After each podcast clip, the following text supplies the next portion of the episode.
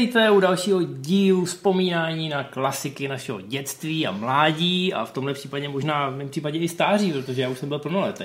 Čau. Čau, já jsem plnoletý nebyl, já jsem byl uh, v postpubertálním věku. No, i když počkej, či ne? Ještě mi bylo 17, 17,7 asi, takže to se dá počítat, že jsem byl ještě dítě asi. No já teď nevím, to přesně mělo premiéru, takže mi bylo 14 nebo 15. Bylo to v srpnu roku 90. Tak to mi bylo 15, ještě 14. Tenkrát byla fakt narvaná sezóna, my se to snažíme teď úplně na konec roku, eh, na konec toho 20. výročí se to snažíme všechno pochytat, ale tenkrát v rychlém sledu byl Matrix, Mumie a epizoda 1 Star Wars. Můžete si typnout, který z těch tří filmů nebudeme řešit eh, v letošních relacích, ale tenkrát eh, byla radost chodit do kina, protože opravdu každý druhý týden se tam promítalo něco epického. A musím říct, že od té mumie, no ani od toho Matrixu, dobře, ale od té Bumy já jsem nic extra tenkrát nečekal, ani jsem netušil, co to bude, možná i proto, že tam nehrál nikdo slavný. Přesně a... tak, on to ani netočil nikdo slavný a všichni tak nějak měli nějakou představu o tom, co Mumie je a jak vypadá a co dělá. Hmm. Ať už ty filmy viděli nebo neviděli. A určitě to byl takový ten film trošku pod radarem, i když studio si to tehdy nemyslelo, ale k tomu se za chvilku dostaneme. No, mělo to výborné upoutávky, ve kterých byly skvělé digitální efekty a to mě nalákalo do toho kina mnohem víc než nějaký dědictví jako Universalu, protože eh, přiznejme si, když je vám 17, tak ty starý filmy s mumiem mm. na vás úplně nezapůsobějí. Ale tohle mě teda dotáhlo do kina a doufal jsem v nějakého nového Indiana Jonese a Překvapivě jsem ho i dostal, minimálně dneska, když se zatím ty lidi ohlížejí, právě jak je výročí, tak vznikla spousta, spousta takových retrospektivních recenzí a myslím, že spousta lidí to docenila ten film. Já si myslím, že určitě zvlášť, když se podíváme potom na to, co přišlo za ty pokusy o Indiana Jonese potom. Nemluvím teďka jenom o čtyřce, ale myslím třeba Saharu s Matthew McConaughey, která měla být trošku podobná. Není to špatný film, já mám docela rád, ale není to úplně ono. No a určitě se na tu starší mumii, ono je hrozně těžký, dneska jsem se právě bavil tady s někým, kdo se ptal, co natáčíme. A já jsem říkal mumii a on říkal tu starou. Ale v podstatě ta stará z roku 99 je asi, já nevím, čtvrtá v řadě toho roku 1930, když jsme no, já ta první. mám pocit, že pak vzniklo spoustu Bčkových nějakých kleteb mumie a takový, které hráli Louis Gossett Junior a takový věci. No, ale musíme si připomenout ten reboot z roku 2017, který měl nastartovat celý jako bububu Dark Universe uh, od Universalu po vzoru Marveláckého rozšířeného univerza, protože Universal má samozřejmě z těch starých dob spoustu bubáků. Na koho si vzpomeneš? Má tam Vlkodlaka, má tam vlastně Drákulu, a má tam Frankensteinovu nevěstu ve samotný Frankensteinovo monstrum. Myslím, že tam patří i monstrum z Černé laguny, který je teda super, je to starý. A neviditelný muž. Neviditelný muž taky, no. Jako, jako dobrá parta. hodně. A klidně z toho s trochu snahy mohlo být něco velkého, ale Universal byl nažraný. Oni teda jako nešli na to úplně špatně. Oni si vybrali Mumii, protože to byla značka, která byla pořád ještě v povědomí. Vybrali si Toma Cruise, protože Tom Cruise je jedna z těch posledních velkých hvězd. Eh, problém byl v tom, že se nechali ukecat od Toma Cruise, který řekl, hele, já, já to zvládnu.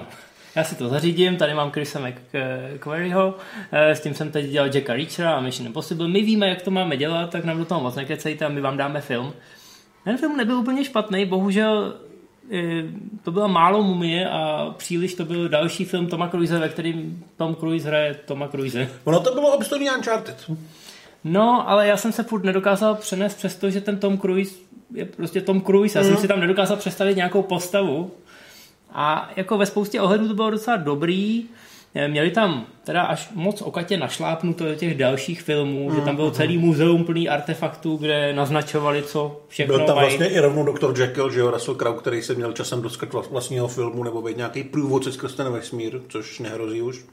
No, e, vidělo to hrozně málo peněz, zapadlo to, i když ty recenze byly e, jenom vlažný, nebyla to taková katastrofa, tak Universal nad tím e, zatáhnul oponu a budeme na to vzpomínat jako na slepou uličku. A chtěl bys vůbec vidět toho neviditelného muže s Depem nebo s Frankensteinovou nebo s Angelinou Jolie, respektive Gal Gadot? A já když jsem viděl tu fotku, tak mi to přišlo jako super, že se někdo snaží, jakože jenom nemluví, že rovnou už tam představili... byl Kodlak s Dwaynem Johnsonem třeba takový. Hmm, jakože představili tu koncepci, ale je to stejný, jako když mi bylo 17. Když hmm. mi řekneš, že se chystá do kin mumie, tak mě nezajímá ani tak moc ten koncept, ale chci vidět ten blockbuster, chci vidět ten nadupaný trailer nebo jasně, aspoň teda jasně. nějaký hvězdy. To tady na mě nefungovalo už v ukázkách a když jsem pak viděl ten film, tak jako jsem si říkal, OK, dobrý, ale nevím, jestli na to bude někdo navazovat a No, a my vidíme, jak to dopadlo. Uvidíme, co se bude dít. Teďka vlastně neviditelný muž bude mít premiéru příští rok nová verze. Je to malý a levný. Eh, má to být opravdu takový jako horor, hodně ve stylu uh, neviditelného muže bez stínů v podstatě.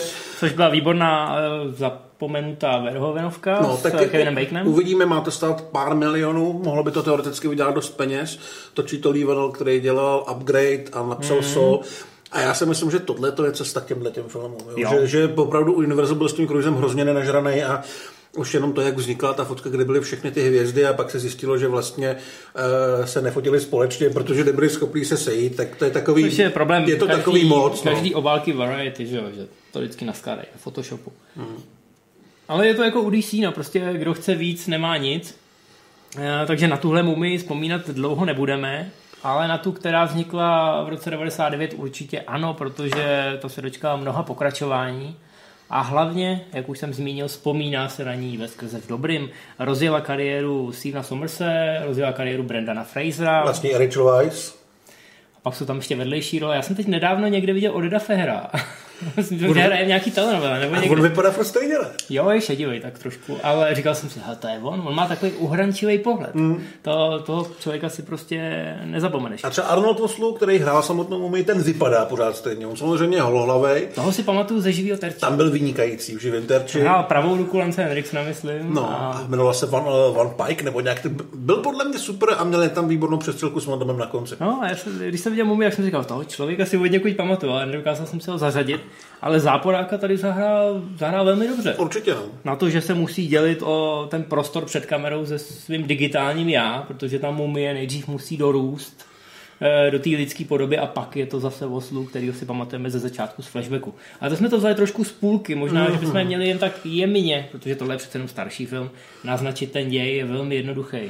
Uh, děj se odehrává po první světové válce, nebo nějak tak nějaký Ona je tam 20, nějaká jako koloniální, let. něco takového. Jo, vlastně na začátku je velká bitva, kde, legie, kde je francouzská legie, tam je i Brandon Fraser, který nakonec přežije tu bitvu, ale skončí ve vězení, ale zároveň objeví uh, tajemný egyptský město mrtvých. Velká bitva plná českých kaskadérů. Uh-huh. A e, po tom městě mrtvých po letech pátrají egyptologové z Anglie, který Frasera najdou, dostanou ho z vězení a vyráží do pouště, kde je omylem, protože jsou to namyšlený lidi ze západu samozřejmě, uh, oživějí mumiáka, který chce ovládnout to svět a zničit lidstvo a vůbec být zlej a to všechno ve jménu lásky. A to je celý. ne, ten příběh je samozřejmě jednoduchý, je starý jako lidstvo nebo univerzo sám. Eh, ten děj se až tak moc neliší od těch předchozích mumí, ale co ho prodává, je ten spektákl. Steven Sommers, ten se kolem toho motal docela dlouho. On se kolem toho motal dlouho, ale Universal měl trošku jinou představu o tom filmu. Původně tu mumii chtěli oživit už v 90. letech, ale jako malý a levný film a kolem kterého se motalo strašně moc profíků na horory. Nabídku dostal ve Scriven, který odmítl, ale původně měl tu verzi točit vlastně spisovatel a občas režisér Clive Barker. Mělo to být levný za 10 milionů a extrémně brutální. Uh, motal se kolem toho i Joe Dante, jeho verze zase měla být hodně o reinkarnaci, trošku jako nějaká love story, to mm. bylo drahý, chtěl do hlavní role mumie, Daniela Day což je taková docela veselá představa. Třeba by dostal Oscara. Ale Joe Dante je takový hračička. No. On jako hrozně no, Gremlins, ho užije Gremlins na, třeba, takovýhle věci. No, a hrozně užije na praktické efekty a na jako takový docela detailní piplavý sety, takže najednou ten rozpočet by vyskočil nahoru a to se Univerzu nelíbilo. Hmm. Byl tam i George A. Romero, který z toho chtěl udělat druhou notu živlých mrtvol. Byl tam Mick Garris, což byl dlouhou dobu specialista na takový průměrný adaptace románu Stephena Kinga. Prostě strašně moc lidí, kterým to asi v 90. letech jako dávalo smysl nabídnout. Ale problém byl prostě s tím rozpočtem a Somers měl nějakou představu, ale vlastně vždycky přišel a už na tom projektu někdo dělal. A když se dostal vlastně k šéfům Universal se svojí vizí, tak jim nabít něco úplně jiného, než oni vlastně chtěli a oni z toho byli nadšení. A Summers měl vlastně těsně po Chobotnici? Měl těsně po Chobotnici, před kterou natočil novou knihu Džunglí, což vlastně, když se na to zpětně podíváme, tak je hodně podobný film. Je to taky taková uh, starosvětská dobrodružná podívaná. A je to vlastně velká role Brenda Frasera? Ne, ne, ne. ne? Tam je Jason Scott Lee, Brandon Fraser byl George in the Jungle. A já si pletu ty dva filmy. No, ne, tohle to je klasická, klasická dobrodružná věc, ve který Mauglí, ale ještě utíká před nějakýma britskýma lovcema. Jsou tam, jsou, nespívá se tam, ale je to vlastně docela drsný naroděný film. A je to fajn. Na rozdíl od George of the Jungle, což je čirá komedie. Proto si ty dva filmy asi pletu. No, Summers šel za studiem a řekl, helejte se, dnešní teenageři, to jsem byl já, eh, rozhodně nechtějí vidět nějakého týpka omotaného toaletním papírem jako v těch starých mumích. Prostě musíme jim dát perfektní vizuální triky a ta mumie musí zkrátka být epická, musí to být velkofilm. Už od první scény, což je ta přestřelka vlastně s tou legí. Soros vlastně rovnou řekl, že chce natočit film, který by byl kombinací Indyho a Jasona a Argonautů. To znamená klasický dobrodružství, lomeno spousta potvor a spousta divných zombíků a, a různých věcí, které lítají a křičejí a jsou slizký a hnusný a hrdinové můžou rozmlátit. No a byly tam ty prvky toho dobrodružství, byla tam i romantická linie, v podstatě ten Imhotep, uh, oni si teda moc z historií uh, starosti nedělali. Imhotep původně byl designér, architekt pyramid, tady z něj udělali milence manželky jednoho z těch a faraonů. A velekněze. A velekněze, takže uměl, ten, uh, uměl si zařídit ten věčný život nakonec. A, takže trošku s tím zamíchali, ale byla tam ta romantická linka, zároveň tam byla uh, sličná, ale taková trošku jako ušlápnutá archeoložka nebo studentka arabistiky, ta tam na začátku úplně zlikviduje celou Eh, to tam na začátku úplně zlikviduje celou knihovnu takovým to by, stylem. To by, to by mimochodem byla jedna scéna, kterou museli točit na jeden pokus, protože jinak by to celý museli znova stavět. Není to žádný CGIčko. Ty obrovský regály s těma knížkami, co tam jsou, tak opravdu takhle popadají. Vypadá to jak z grotesek uh, Bastra Keatona. A těch odkazů na starší věci samozřejmě tam Somers hodil hodně, on je hrozně šikovný, ale přesvědčil Universal i díky té chobotnici, eh, že dokáže pracovat s digitálníma trikama No a přesvědčili teda o tom, že ta mumie musí být digitální a že chlapci s ILM to zvládnou a řeknou si za to jenom mrzkých 20 milionů dolarů. Nakonec teda rozpočet se vyšplhá na 80. Ale, ale do, studio do toho šlo dobrovolně, protože studio měl za sebou šílený komerční průšvih Babe prasátko ve městě, což točil George Miller, tvůrce šíleného Maxe a je to jako, byla to velmi drahá, hodně zajímavá věc, která se tvořila jako rodinná komedie, ale podle mě to vůbec není pro děti, je to extrémní depka. A proto to byl průšvih, protože nikdo nevěděl, kdo na to má vlastně jít. Právě, takže na to nepřišel nikdo. A... Jenom uchyláci jako my a těch je málo.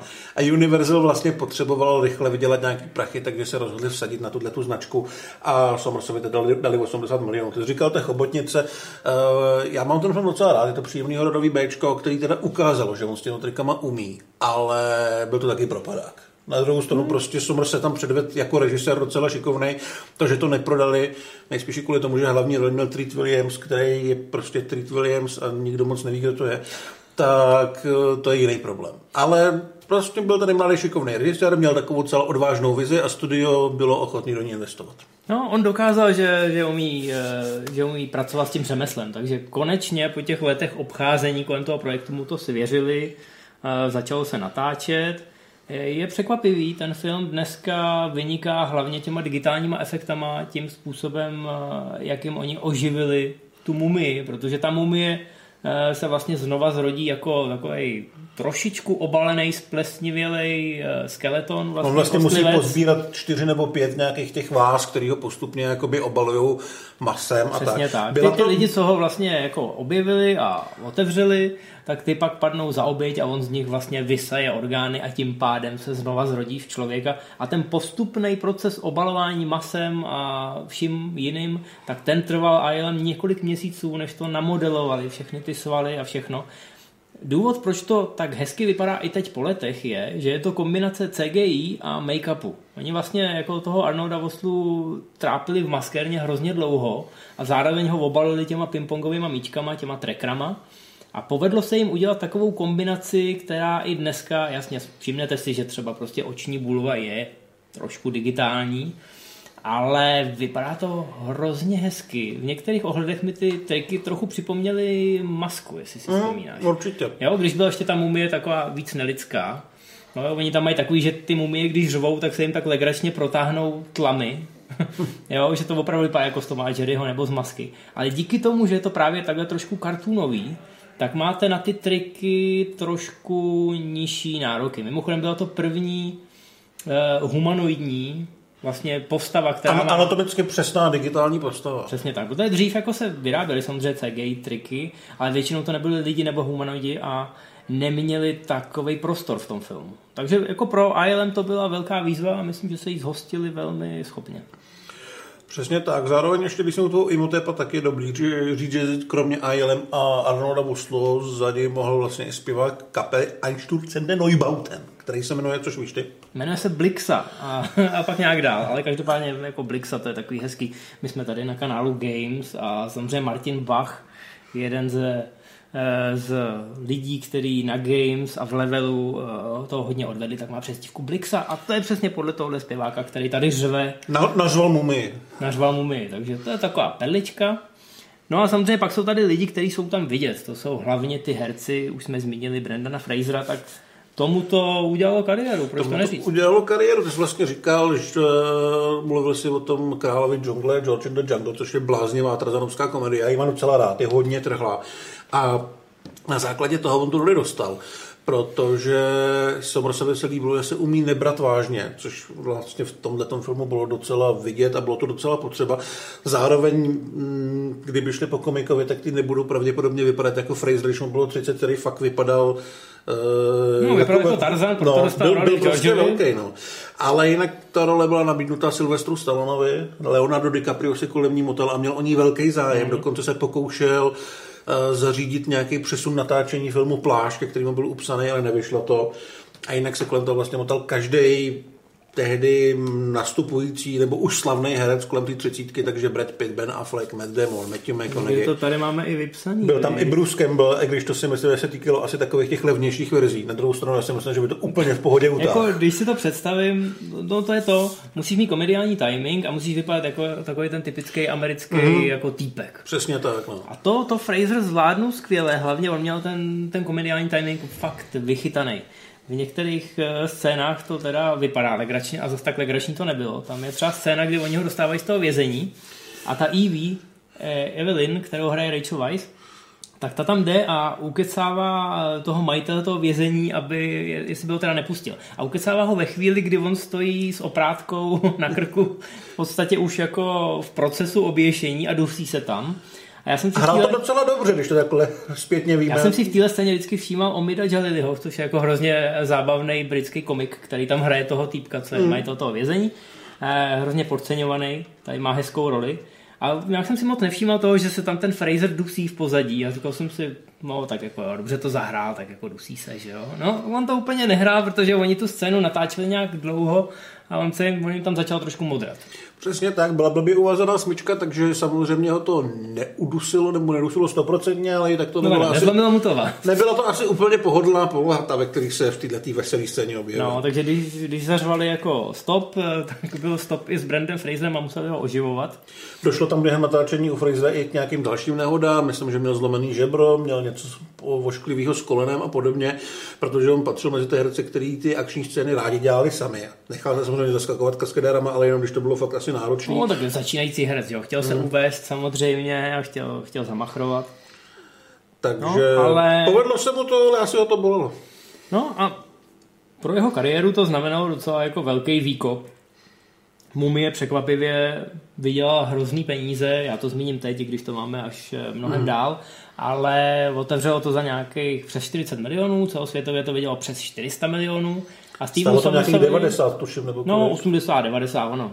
Těžko, těžko dohledat mm. i náklady na reklamu a tak podobně, ale určitě můžeme říct, že Universal to asi nečekal takový úspěch, protože hned druhý den Stevenu Somersovi někdo ze studia volal a říkal, potřebujeme další, co nejrychleji. Takže proto vlastně o dva roky později vzniklo pokračování, ve kterém hrajou všichni plus minus z toho prvního dílu. To je poznat, že hned po pár týdnech nebo měsících nějaký pauzy se všichni znova sešli, dostali ještě víc peněz a natočili dvojku. Já mám docela rád, když eh, ty pokračování vznikají takhle rychle za sebou, mm-hmm. protože pak je relativně slušná šance, že se povede zachytit tu atmosféru a toho ducha. Ale k tomu se dostaneme ještě za chviličku. Ještě se vlastně dostaneme k Somersovi. My jsme tady říkali, že on se chtěl inspirovat tím Indym a Jásonem a Argonautama, ale kdo zná ty jeho filmy, tak vlastně ví asi, že on je velký fanoušek těch starých dobrodružných věcí. Viděli jsme to potom třeba i v tom Van Helsingovi, bylo to v té nové knize džunglí. Takže On hodně se pokoušel vycházet z filmu Michaela Curtise, který dělal Casablanku, ale hlavně takový ty klasické šermovačky, jako Captain Blood nebo Dobrodružství Robina Hooda. Errol Flynn, já vím, že asi nebudete znát, my tady možná dáme do pozadí nějakou ukázku. Hmm. Ale, ale byl to, to vlastně první velký akční hrdina Errol Flynn, nebo jeden z těch prvních a přesně takový ten typ toho drsňáka, co tam hraje ten Fraser, takový ten, uh, takový ten jakoby okouzlující frajer, který mu ty ženský padají k nohám, i když se tomu snaží bránit a zároveň má nějaký smysl pro humor a nadhled. No. Takže uh, z toho on vycházel hodně. Když budete mít někdy chuť na něco staršího, klidně si toho Robina Hooda nebo Kaptana Blada dejte. Mm. Jsou to samozřejmě staré filmy, ale... Možná nějakého Zora z té doby, protože no. tam, tam je Errol Flynn a Douglas A ty šermovačky, ty šermovačky jim prostě tehdy šly. To, to, byl, to byl začátek opravdu jako dobrých akčních scén, který měli choreografii. Jo? Ty šermovačky tenkrát dělali lidi, kteří se šermu věnovali, ať už sportovně, nebo možná nějaký starý lidi, ještě někoho možná jako tím mečem zabili, takže moc dobře věděli, jak s ním máchat a ty lidi z Hollywoodu zase zajistili, aby to dobře vypadalo. Jo, takže ty šermovačky z té doby vypadají fakt dobře a není divu, že na ně spousta režisérů do dneška vlastně odkazuje. Mm. No a Summers ten měl rozhodně nakoukáno a chtěl tomu dobrodružnému žánru vrátit. Ten, je tam ta retropoetika, je to poznat, ale zároveň ten Fraser do toho vnáší ten nenucený humor. A já si myslím, že byl proto jako stvořený. A Rachel Weisz tam skvěle hraje tu trošku ušlápnutou Evelyn, která mu propadne, že jo, propadne tomu jeho kouzlu. Je tam výborný John Hannah, který se už trošku, jako bych řekl, ztratil z hledáčku, ale tenkrát hrál výborně takového toho jejího bráchu, který uh-huh. je mhm. vždycky jednou nohou v průšvihu, který vždycky chce něco ukrást. On je v podstatě taková jako lidská verze těch opiček kapucínských, co se jo, těch jo, jo, jo, jo. Vždycky něco někde chmátnou, ukradnou, ze všeho se vykecají. Takže to, to obsazení těch postav, eh, ty záporáky už jsme zmínili, eh, to bylo opravdu moc hezký. A mně se na tom líbilo, že Somers kombinoval ty praktické efekty s těma digitálníma. Jo? Jak už jsme říkali, je tam ten emotet digitální, je tam ta krásná písečná stěna s tím obličejem, která se je snaží pohltit v, jednu scén, eh, v jedné scéně ale zároveň je tam, eh, jsou tam prostě náročný make-upové věci, jo. Ta milenka eh, toho Patricia Velasquez, několika hodinový celotělový make-up. Až uvidíte v úvodní scéně, tak ona je pokreslená prostě různýma hieroglyfama a vším. To trvalo hrozně dlouho to celý nakreslit. Mimochodem v Evropě, v nějaký zemi, teď nevím kde, v nějaký jako Pruderní. Pruderní zemi, ano. Tak museli ještě digitálně dokreslit některé části, protože ona opravdu na sobě měla nakreslit jenom ty hieroglyfy a pak měla jako velmi úsporné spodní prádlo. A v některých televizích to evidentně nebylo dost, takže tam museli ještě něco dorenderovat. Vymysleli vlastní jazyk, vlastně staroegyptský. Pokusili se rekonstruovat s pomocí egyptologů, jak ta egyptština stará mohla asi znít. Jestli se jim to povedlo dobře nebo špatně, my dva se neposoudíme. Natáčelo se vlastně v Anglii, v Americe, ale v Egyptě nebo v Maroku, takže v té no. Africe se opravdu vyblbli. Oni do Egypta chtěli víc, ale bylo to tam nějak politicky nestabilní tenkrát, takže se přesunuli víc do toho Maroka. Docela to bylo asi náročný, protože většina štábu měla otravu jídlem a uh, si se hodně střídali na záchodech. Steven Sommers to zvládl jenom kvůli tomu, že v podstatě jedl akorát bramborovou kaši a kuře ale zase potom se přiznal, že tohle jídlo naprosto nenávidí od té doby, protože se tím musel spát několik týdnů v kuse. Máš si, že režiséři to mají vždycky promyšlený? Já myslím, že i McTiernan tenkrát byl jediný, kdo mm, na, Predátorovi. na Predátorovi neměl jako zažívací potíže, protože taky je jenom furt jednu věc, kterou si dovez. Takže režiséři umějí plánovat. No, no takže eh, co bychom k tomu ještě řekli? Mělo to obrovský úspěch, jak jsme řekli, okamžitě si studio objednalo dvojku, a dvojka, i když je epičtější, má výborný soundtrack a já, já mám hrozně rád první 20 minut, protože ty jsou krásný a opravdu se jako vrátíš zpátky k těm hrdinům. Najednou teda zjistíš, že mají syna, to je taková trošku takový trošku zádrhel, ten chlapeček sice nebyl úplně nesympatický, ale má tam všechny ty blbý hlášky. Bohužel schytal, mm. Schytal to, co se divákům musí jako říct nebo vysvětlit. A mě, to tam... na, mě to na druhou stranu jako nevadí, protože vlastně ten syn je i v té trojici, kdy už je vlastně dospělý a že uh, ta mumie, mumie dvojka i trojka se vlastně odehrávají vždycky po x letech a že díky němu vidím, že ty hrdinové stárnou. Že mě občas mm. vadí u těch sequelů, že se má odehrávat třeba 6 let později nebo 6 let se natáčel a já tam necítím nějaký, eh, jakože ubíhal nějaký čas mezi tou jedničkou a dvojkou, jo, což tady vlastně to dítě tomu nějak pomáhá a i trošku mění vztah těch dvou hlavních hrdinů. No, že ten jako- Fraser najednou musí být trošku víc opatrný, protože už to není sám a že vlastně má jako ženskou, která ho miluje a má ještě toho malého kluka. Jako ta postava jako taková mi nevadí, když naprosto chápu ty tvý výtky, protože ty děti se v těch filmech bohužel musí chovat buď tak, že jsou otravný nebo přechytralý. No, takhle, já, já jsem jeden ze zastánců dvojky, protože podle mě má opravdu jeden z nejlepších openingů z tehdejších blockbusterů. Protože tam Brandon Fraser přijde domů, eh, někdo po něm hrozně rychle hodí hada a pak ještě nůž, on obojí chytí a hodí zpátky, což to je scéna, kterou já, já mám slabosti v akčních scénách, jo, ale hrozně miluju, když hlavní hrdina udělá něco hrozně bedes a i ten záporek jako to uzná, jakože udělá jako hmm, jo, že je to překvapí, tak, tak to miluju a pak je tam ta honička s tím double deckerem. Jasně, po londýnských ulicích. A Brandon Fraser řekne I hate mummies, což je jako odkaz na Indiana Jonese, že jo, I hate nacis prostě. A je tam, je tam opakování s tím imotepem, takže oni ho zase jako vzkřísej a Brandon Fraser už tak jako unaveně, podobně jako v Die Hard 2, jo? Jo, jo, jo. že ten McLean si říká, "Ty, jak se tohle může stát někomu dvakrát. Takže tohle to funguje. Bohužel ke konci oni přidávali, přidávali další scény a tím pádem potřebovali i další a náročnější digitální efekty a ten rozpočet nebyl nafukovací. A ty triky nebyly asi na takový úrovni, aby zvládli, řekněme, digitální kombinaci Dwayna Johnsona a Škorpiona. Vyvrcholilo to velkým záporákem, králem škorpionem, který jediný může porazit Imotepa a tam už teda, ačkoliv ta akční scéna, třeba ve chvíli, kdy se tam mlátí nějakýma sekerama a mečema, tak to je pár skvělé, ale pak přijde digitální Dwayne Johnson, napůl člověk, napůl škorpion a to si teda říkáte, tak na tohle jsme čekali. Já jsem tenkrát vůbec nevěděl, kdo je Dwayne Johnson, samozřejmě. Jo. A myslím si, že Dwayna Johnsona, když to viděl, tak to dost věděl, protože si říkal, tohle je moje první role, tohle je moje představení evropskému publiku, ty, tu, tu kariéru filmového No, ne, herce nebylo, nebylo to důstojný. No. můžu rovnou zavřít. Takže on se snažil tenkrát skrz svoje agenty to nějakým způsobem jako zrušit, aby tam nemusel být, aby se z toho dokázal vyplatit. Nepovedlo se mu to, takže nakonec mu studio slíbilo, hele, ono to bude mít úspěch, ono to vydělá spoustu peněz a my s tebou natočíme spin-off, což vlastně bude prequel. Tak jako tam vysvětlíme, jak jsi se k té kletbě dostal. Tam Jo, budeš za- hodný a nebudeš vypadat jako škorpion. tam budeš hodnej, budeš normální týpek a bude to takový zábavný Barbar Conan. Jo, takže dvojka vlastně je určitě furt velmi zábavný film, ale už tomu chybí taková ta asi vlastně tomu chybí podle mě ty roky, který v tomhle si to jako piplal v té hlavě. To byl Hmm. vlastně jeho vysněný projekt a tady najednou chceme dvojku, jdeme na to, takže možná... Bylo to všechno narychlo. Přesně tak, bylo to narychlo a možná prostě, kdyby měl víc času, tak z toho mohl být lepší film.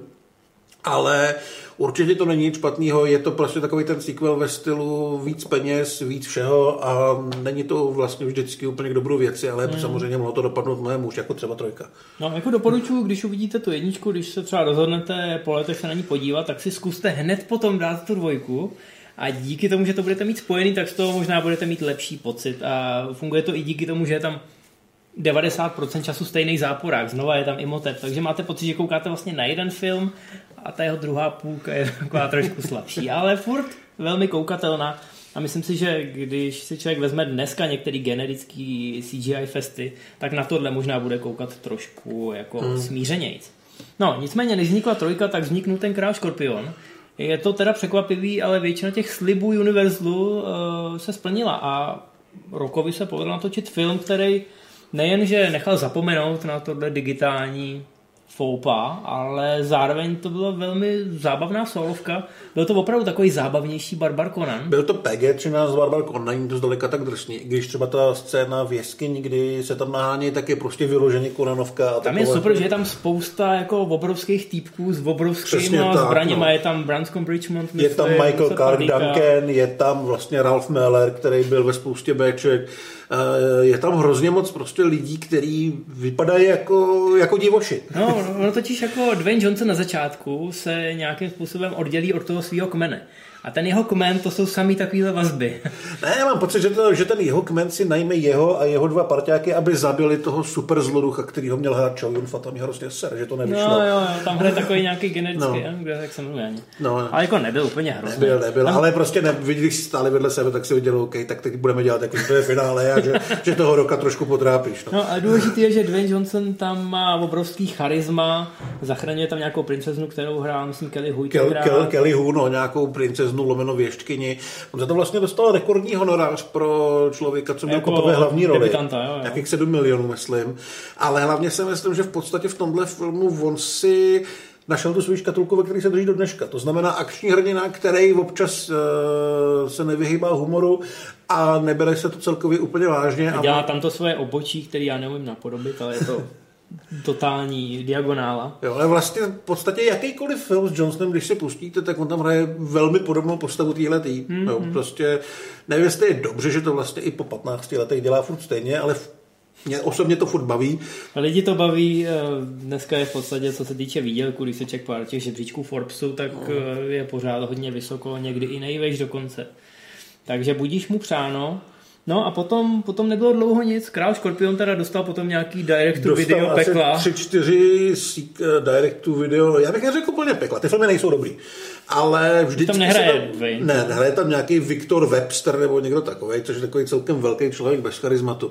Ale vždycky se tam objevil někdo trochu slavný. Jakože tam byl třeba Ron Perlman, nebo Rodger Hauer, nebo Billy Zane. Ale třeba, a třeba Dave Bautista tam začínal v jednom z těch sequelů hmm. a dělali na tom kaskadéři a choreografové z uh, Ongbaku, z Tajska. Hmm. Takže jako asi nedoporučuji koukat na ty filmy jako v celku, ale když si pustíte ty akční scény, tak je to naprosto v pohodě funkční Bčková mlátička. No, takže překvapivě Král Skorpion měl víc pokračování než Mumie. Na tu trojku jsme si museli počkat až do roku 2008. Mezitím proběh i animovaný seriál a nějaký videohry. No, uh, už se povedlo teda nalákat zpátky jenom Brenda Frasera. Uh, a John, John Halla taky dorazil, mám pocit. Jo. Rachel Weisz nechtěla... Museli jsme předstírat, že Maria Bello je Rachel Weisz. Na, na, a to je přitom blonděta, že? Hmm.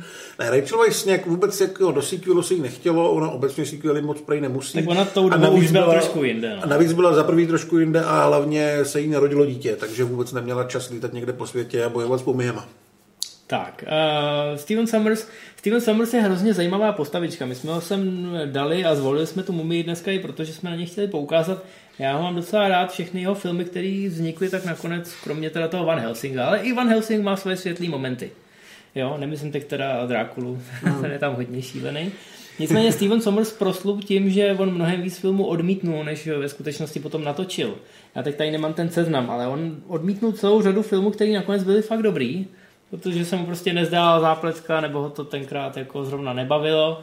E, takže je, velká škoda, že toho ve výsledku natočil tak málo. Naposledy si ho asi pamatujete z G.I. Joe. Z jedničky, což je taky více než 10 let už, ne? Jednička, to je mnohem víc než 10 let, no. A to byl docela dobrý film. Jo, tam no. je vidět to řemeslo, je tam vidět jak tak ten komediální timing a tak podobně. Hmm. Ale potom teda jako dlouho nic, on natočil nějaký film od Thomas. Od, od Thomas, což je taková nějaká problém. mysteriózní krimi, thriller, hraje tam Willem Dafoe a Anton Jelkin, ale pořádně to nebylo ani v kinech, když to prý není vůbec špatný. No, oni se nějak pohádali se studiem o nějaký náhrady, teď nevím, jestli to byl přímo Summers eh, versus studio nebo někdo jiný. Takže se to zahrabalo pod koberec, nemělo to žádnou kinopremiéru, nakonec se to mám pocit objevilo na Netflixu, aby teda oni asi trošku umořili ty náklady.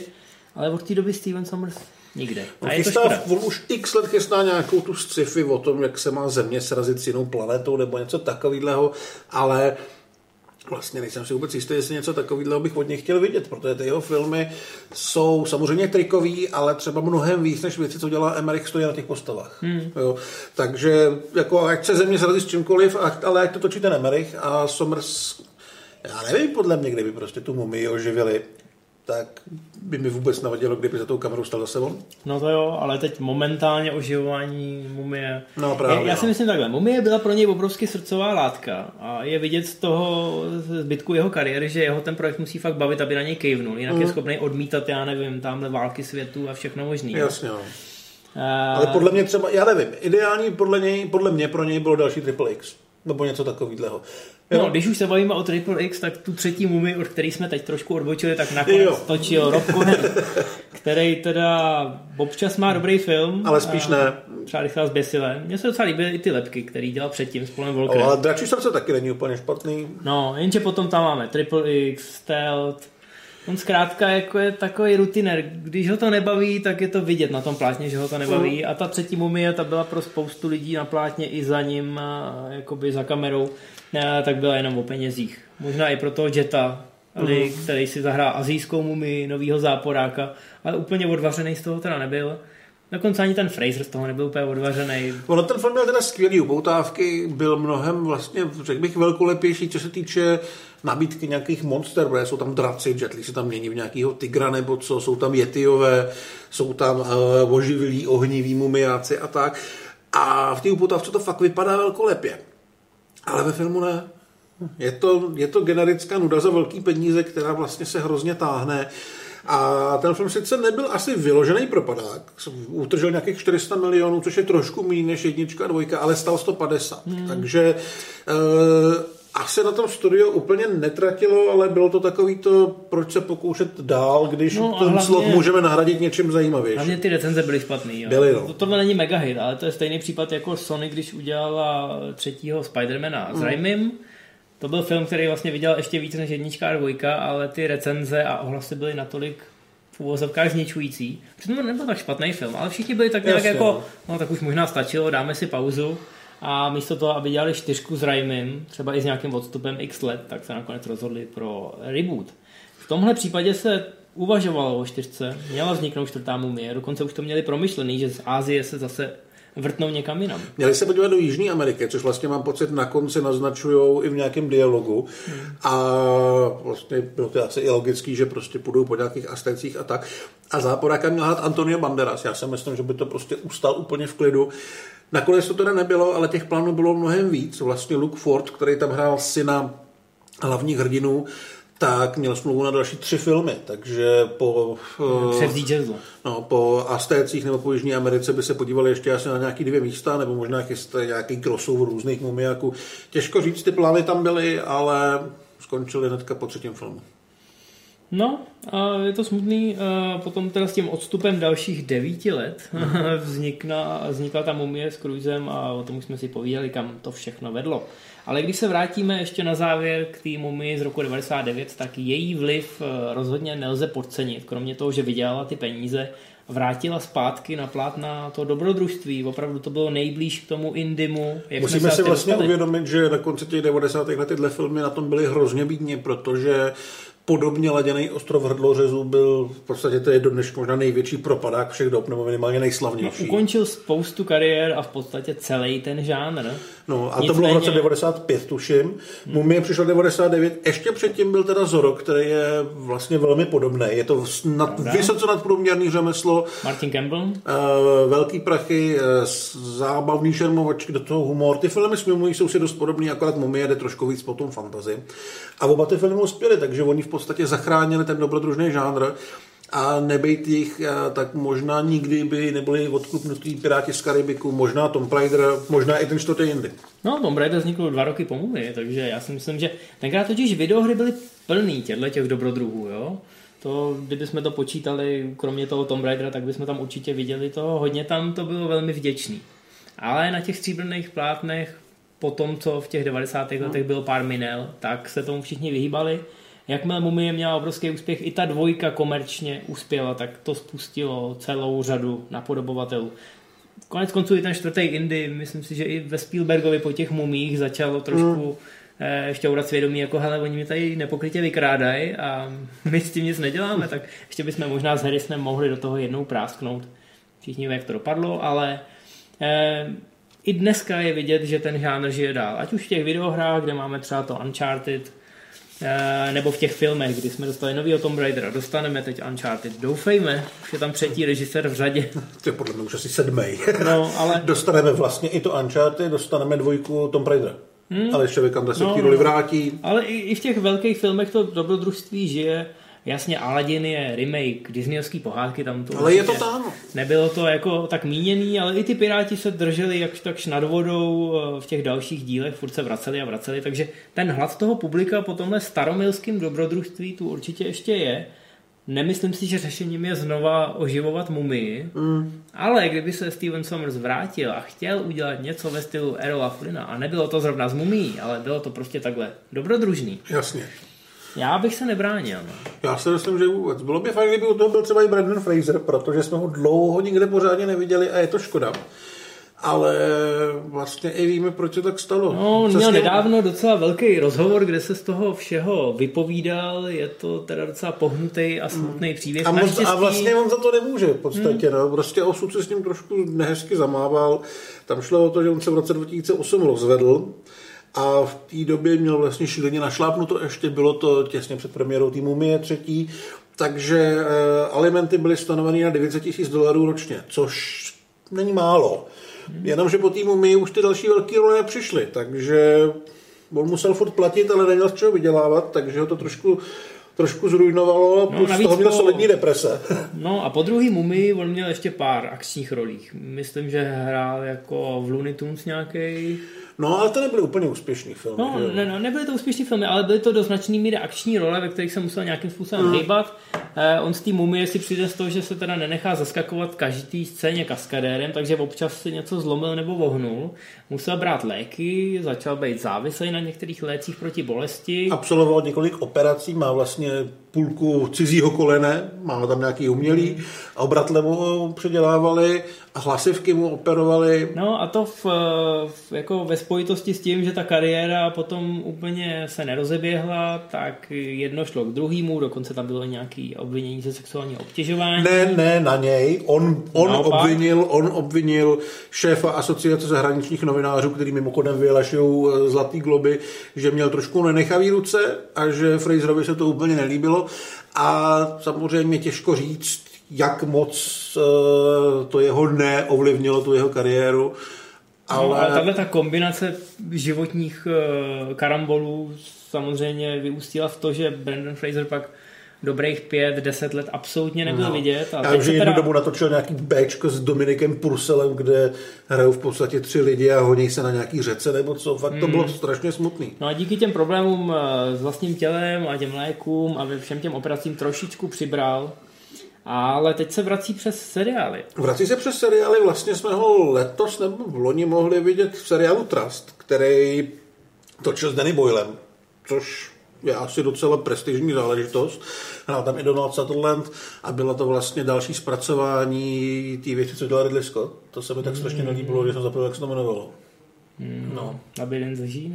Ne, ne, ne, to byl ten únos toho, toho... Jo, jasně, jasně, ten Getty. Jo, přesně tak, je to prostě únos Gettyho. On tam hrál uh, jednu z hlavních rolí v tom seriálu podle všeho to je docela dobrý, i když se o tom dneska už tak moc nemluví.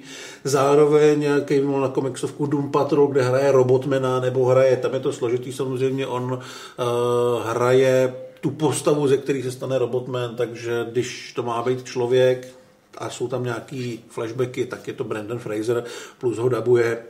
A najednou se o něm ví, objevil se v adaptaci seriálový Třídnů Kondora, takže furt něco dělá a já mám pocit, třeba za poslední rok, dva už se začíná zase dostávat k docela zajímavým projektům.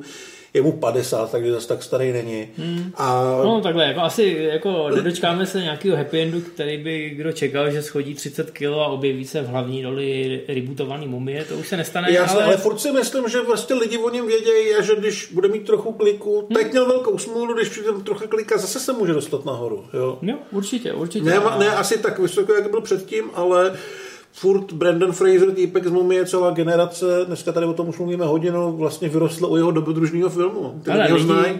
lidi milují comebacky, teď se do Arrowverse, já to zase tak nesleduju, ale teď se tam vrací Brandon Rhodes to, uh, v roli Supermana. Přesně tak, no. Týpek, který si zahrál Supermana v té nechválně prostulý adaptaci od Briana Singera, že jo, která zapadla, ale on tam byl docela dobrý. Uh-huh. A teď konečně je zase zpátky v kostýmu, takže hele, stát se může cokoliv a prostě Hollywood, Hollywood je nevyspytatelný. Takže já jsem rád, že se Brandon Fraser takhle oklikou vrací, zaslouží si to a jestli ho chcete vidět opravdu jako ve vrcholné formě, eh, v roli, která možná byla i předlohou pro spoustu dalších takovýchhle těch nenucených uh, týpků, který prostě umějí šervovat mečem, střílet z bouchačky, zbalit každou na potkání a zároveň tak nezávazně vtipkovat. To je, to je archetyp, který navazuje na historii, uh, která je tady vlastně od začátku Hollywoodu, že jo? Už jsme to říkali, Douglas Fairbanks, Errol Flynn, tyhle ty tyhle ty frajírci, dneska už to moc nevidíme. Mm. Dneska to vlastně furt dělá Dwayne Johnson, ale ten je prostě dvakrát větší, takže to dělá z trochu jiných důvodů, jo, že prostě může být nad tou věcí. Oni se málo kdy bojíte, ten Fraser furt má v sobě něco z toho normálního člověka, který mm. před tou mumí utíká, protože se bojí. No, jasně. Jo, takže v Mumii tohle všechno máte a zároveň je to takový ten přelom, kde si podávají ten most, na kterém si podávají ruku ty praktické efekty, které nezestárly a ty nový digitální, na kterých už je to možná trošičku vidět, ale pořád to skvěle dohromady funguje i díky tomu řemeslu a komediálnímu timingu. Eh, prostě se tam sešla spousta talentovaných lidí a proto na ten film vzpomínáme teď po 20 letech a pokud máte hlad a máte Eh, jako občas si postesknete, že existují jenom ty tři dobrý Indiana Jonesové, tak tohle je možná ten čtvrtý, opravdový, kterýho eh, byste si měli pustit místo eh, křišťálové lepky. Zestárlo to opravdu minimálně, furt je to vlastně skoro stejně dobrý jako před lety. Tak, puste si to, těšte se, co ještě stihneme oprášit do konce roku a budeme se těšit zase na viděnou. Čau. Čau.